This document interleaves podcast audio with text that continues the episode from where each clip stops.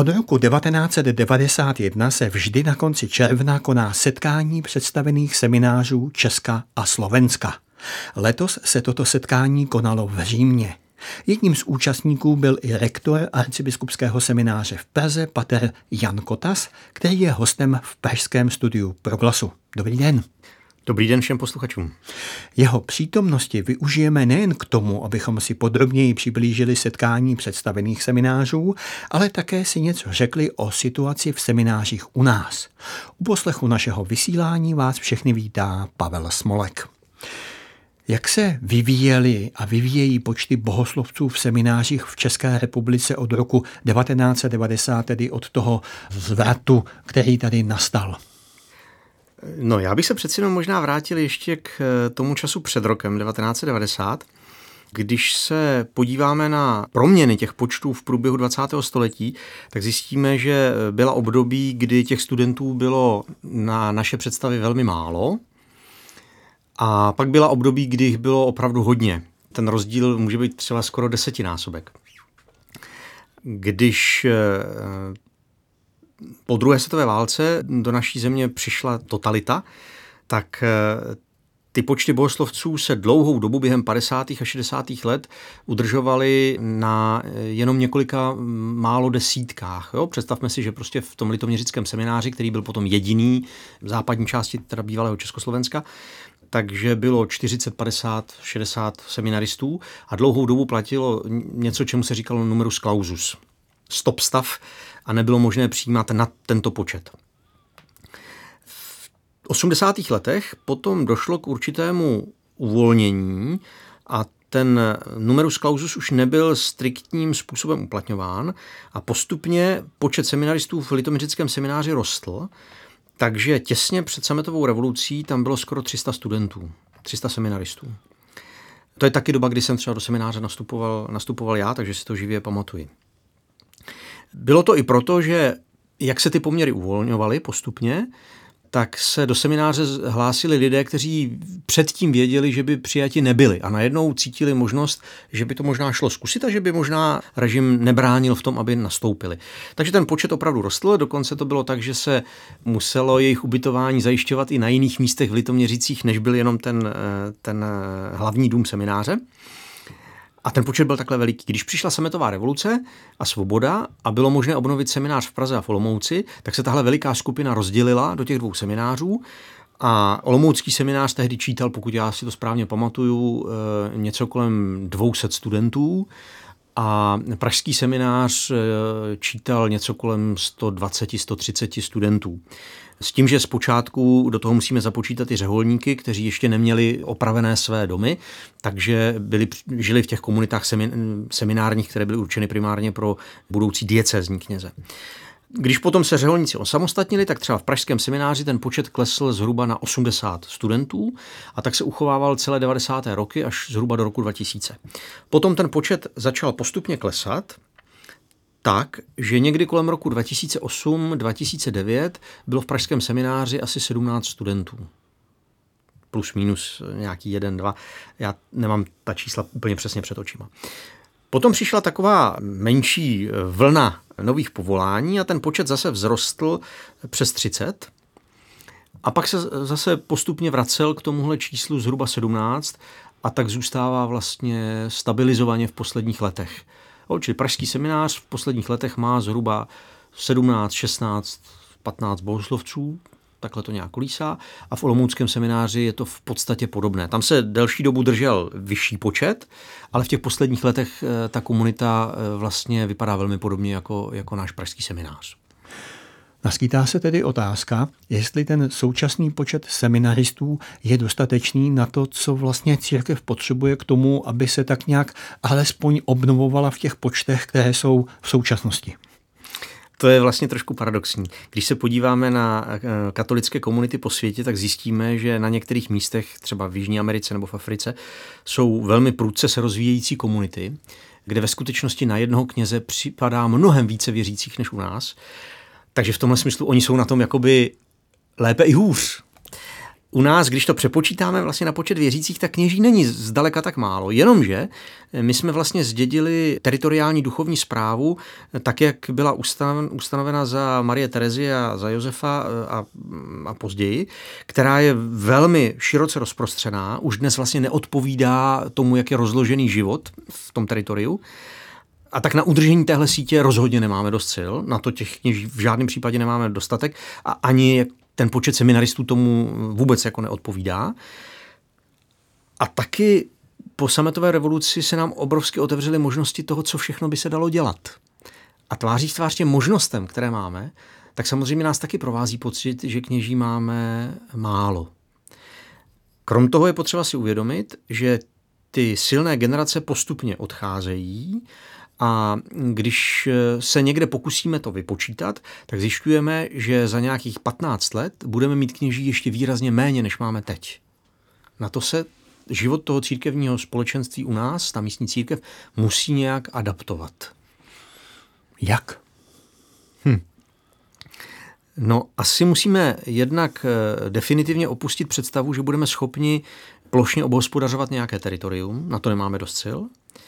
Zároveň musíme si asi klást otázku, kde jsou vlastně důležitá centra života, která se nutně nemusí krýt s nějakou teritoriální pastorací. Mohou to být taky centra, kde se něco důležitého děje a ke kterým se lidé dneska upínají a jsou ochotni tam i cestovat. Čili spíš si všímat, kde se něco velmi požehnaného duchovního a ekleziálního děje a evangelizačního a tam napřít cíly. Tohle je asi základní, základní klíč. A taky samozřejmě e, vzít vážně to, že život církve, i když v jejím organismu jsou kněží velmi důležití, tak ale že život církve je budován celým společenstvím věřících. To znamená, že všichni musí mnohem širším způsobem převzít zodpovědnost za to dílo, které nám Kristus svěřil. V této souvislosti se zeptám, jakou úlohu má podle vás při získávání, jestli to tak mohu říci, nových kněží rodina a farnost?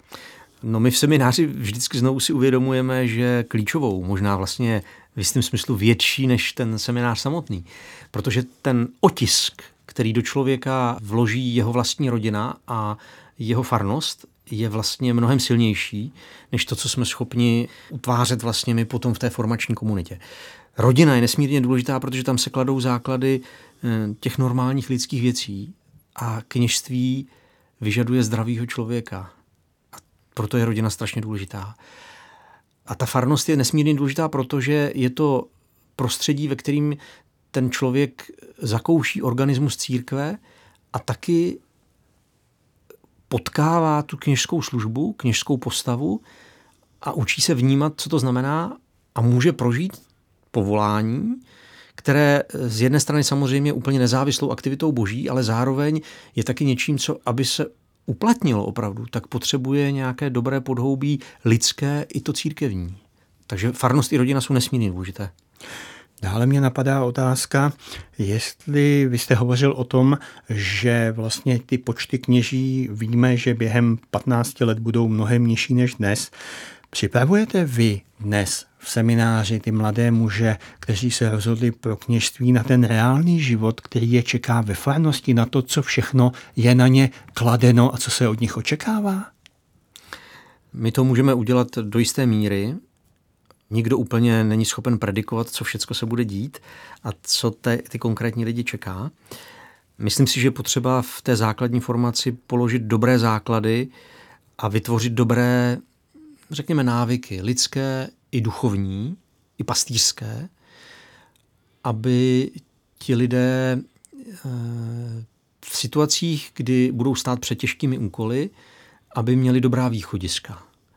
Samozřejmě, že nemůžeme toho bohoslovce naučit všecko teď, navíc ho připravujeme pro budoucnost, která teprve přijde a potom spoustu věcí se vlastně kněz musí tak jako v jiných povoláních učit celý život. Takže já myslím, že je moc důležité nastartovat ty dobré procesy, které jsou otevřené k tomu, aby člověk rostl, aby dokázal vyhledat pomoc, když se ocitá v těžkých situacích a v nouzi, aby byl otevřený ke kooperaci s druhými lidmi, aby věděl, kde taky jsou nějaké zdravé hranice, které je potřeba eh, respektovat. A nakolik si to uvědomujeme, tak se snažíme to tak, taky nějak předávat těm budoucím kněžím, nastartovat v nich tyhle procesy. Musíme si ale uvědomit, že ne všichni, kdo jsou vysvěcení na kněze, jimi zůstanou až do konce života. Zkoumáte třeba důvody, které vedou některé z kněží, kteří se vzdají svého kněžství? No, k nějakým kvalifikovaným profesionálním způsobem my sami to neskoumáme, na to nemáme ani, ani kapacitu. Ale občas se objevují nějaké kvalifikované studie, které, které se snaží zmapovat, proč vlastně k tomu dochází. Teď relativně nedávno, před několika málo lety, eh, byla provedena taková studie v rámci jednoho velkého mužského řádu, který působí na území bývalého Československa. A ukázala se jedna zajímavá věc, která myslím, že je velkou výzvou a je v jistém smyslu alarmující.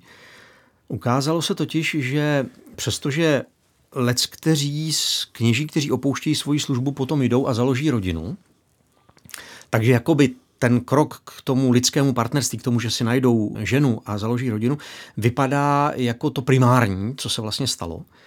Tak ve skutečnosti tahle studie ukázala, že tenhle ten v úvozovkách náhradní životní program byl většinou až druhým krokem, protože prvním krokem byla nějaká hluboká krize, jakési v tomto konkrétním řádu teda, jakési deziluze jednak z žitých vztahů, to znamená, že ty řeholní komunity nefungovaly jako místo, kde člověk může opravdu existenciálně darovat svůj život a v lásky, v nějakém láskyplném sdílení s druhými se o ten život v tom nejhlubším křesťanském slova smyslu dělit.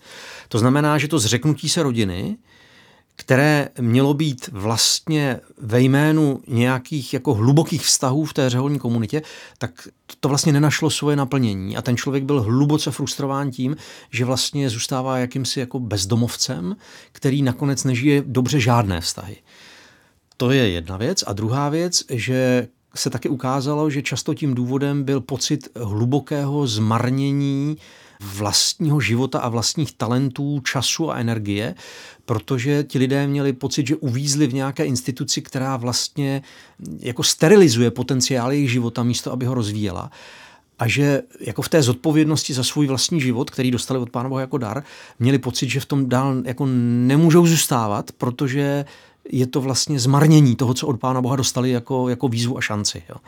A že samozřejmě ten, ten důvod, který se potom jako uvede, že prostě si našli ženu a odešli, odešli ze služby, ten vyhovuje jako v úvozovkách všem, protože ti představení, kteří za to mají zodpovědnost, tak vlastně nemusí zkoumat ty skutečné hluboké důvody, které ve skutečnosti leží v jádru té instituce, což by pro ně bylo jako zahambující, je to těžká výzva, je potřeba za to převzít zodpovědnost, je to, je to vážná věc takhle se řekne, že to je prostě morální selhání toho konkrétního člověka. A pro toho člověka zřejmě to je taky eh, v jistém smyslu jednodušší, protože on nemusí nikomu nic vysvětlovat, takhle složitého. A prostě řekne, já jsem se rozhodl založit rodinu a, a zavře se nad tím voda. No. A ještě bych k tomu přidal jednu věc. Eh, když se podívám na eh, ty generace bohoslovců, jak za, tu, za těch 8 let, co jsem ve službě, která teď se pomalu uzavírá, tak co jsem viděl, tak vím, že mají obavu ze dvou věcí ze samoty a z toho, že na ně budou uloženy úkoly v takové míře a v takové formě, že nebudou schopni dostat tomu očekávání. Myslím si, že se tady vlastně musíme jako podívat na to, jestli způsob, jakým dnes žijí diecezní kněží, jestli se nedostává někde mimo rámec nějakého lidsky dobře zvládnutelného života. Samozřejmě, že se opíráme o boží milost a věříme v působení Ducha Svatého, ale Pán Bůh počítá s lidskou přirozeností. To znamená, že i na té přirozené rovině ten styl kněžského života musí být nějak jako zdravě žitelný. A my jsme se možná dostali do konstelací, v kterých na těch lidech leží příliš veliká zátěž, jsou vystaveni eh, extrémním nárokům nebo extrémní samotě, extrémní prázdnotě a frustraci třeba někdy. A to pak vede k tomu, že tu službu už třeba nedokážou nést a opouštějí. Samozřejmě, že vedle toho existují taky jako selhání eh, opravdu jako morální, ale, ale myslím, že na to se nemůžeme vymlouvat, že si musíme položit tuhle otázku, jestli vlastně jako místní církev s touhle službou, zácnou službou v církvi zacházíme dobře.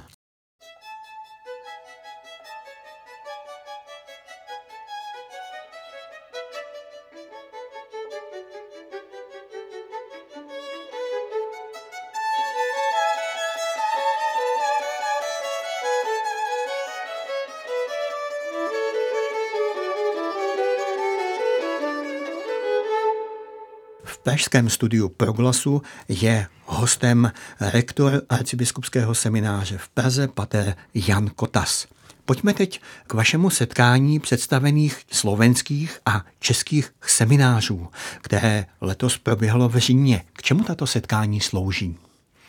Ta setkání vznikla v roce 1991, to znamená krátce po sametové revoluci a myslím, že vznikla z veliké snahy navzájem se od sebe učit, inspirovat se, hledat oporu a znát se. To znamená sdílet ten úkol a opravdu být si oporou. Kolik se vás letos sešlo a odkud? Tak tradičně se scházíme ze všech eh, českých, moravských a slovenských seminářů, s tím, že vždycky se toho eh, účastní také představení těch dvou kolejí, české koleje Nepomučenům v Římě a slovenské koleje svatých Cyrila a Metodie v Římě. Takže jsme taková jako veliká komunita a většinu nás je kolem 35 třeba. Neznám to číslo úplně přesně, ale zhruba takovýhle počet. A proč se eh, letos to setkání konalo právě v Římě? Ta setkání putují po jednotlivých seminářích, vždycky jednou za zhruba 8 let nebo 9 let eh, se všechny ty semináře vystřídají. A nás loni napadlo, že by vlastně bylo velmi pěkné, kdybychom se jednou také sešli v těchto kolejích, které naše národy mají v Římě, že konec konců náklady na to cestování už dneska nejsou tak vysoké a že by to mohlo být velmi silný a dobrý, eh, jak eh, společný lidský, tak ale vlastně také duchovní zážitek putovat k Prahům a eh, za tu naší službu se modlit tam, kde žije Petrův nástupce. Takže to byl takový, jako myslím, velmi dobrý nápad, ze kterého jsme měli všichni radost. Konají se podobná mezinárodní setkání, nebo je to vaše setkávání taková československá specialita? Já myslím, že v každé místní církvi nebo na, na území nějakých provincií a států, že se taková podobná setkání nějak konají, že semináře vždycky mají tendenci spolupracovat, vědět o sobě. Jak přesně to probíhá v jiných zemích, úplně nevím. Vím taky, že Dicasterium Proclerus každý rok nebo jednou za dva roky pořádá eh, nějakou velikou konferenci, na kterou zve formátory vždycky z nějakých významných kulturních okruhů nebo dokonce někdy z celého světa aby sdíleli zkušenosti a aby se pracovalo eh, na té eh, aktuální podobě formace společně dál. Takže to setkávání je vlastně standardní věc, trvá léta a má různou podobu jako lokální i celosvětovou. Tím, že jste byli v Římě, tak jedním z bodů vašeho programu byla mše s papežem Františkem o slavnosti svatých Petra a Pavla. Co o ní můžete říci posluchačům? My se scházíme vždycky na sklonku června, takže tahle slavnost svatých Petra a Pavla většinou padá mezi ty dny našeho setkání a tentokrát jsme měli vlastně krásnou příležitost eh, oslavit ji spolu s Petrovým nástupcem, s papežem Františkem. Byli jsme tam všichni, koncelebrovali jsme. Mně utkvěla z papežovy homílie jedna důležitá myšlenka. On tam mluvil o tom, že v tom našem povolání, teď to parafrázuji, v tom našem povolání, té naší službě eh, se uplatňuje boží moc a že i když jsme lidé slabí a, a křehcí a nějakým způsobem limitovaní, že jsme vlastně voláni k tomu, abychom s odvahou ten svůj život otevřeli pro tohle boží působení. A že to je takové jako požehnané setkání vlastně naší lidské malosti nebo křehkosti, omezenosti a boží síly. A že jenom pro pocit eh, nějaké naší slabosti bychom eh, neměli na takové poslání rezignovat, že prostě musíme živě počítat s tím, že skrze naší službu chce působit Bůh a že on je v tom věrný a projevuje se se skutečnou mocí, i když my jsme relativně bezmocní jako lidé. Vy už jste zmínil Dicasterium Proclerus a vy jste tam také absolvovali návštěvu. Ano. Co bylo jejím obsahem?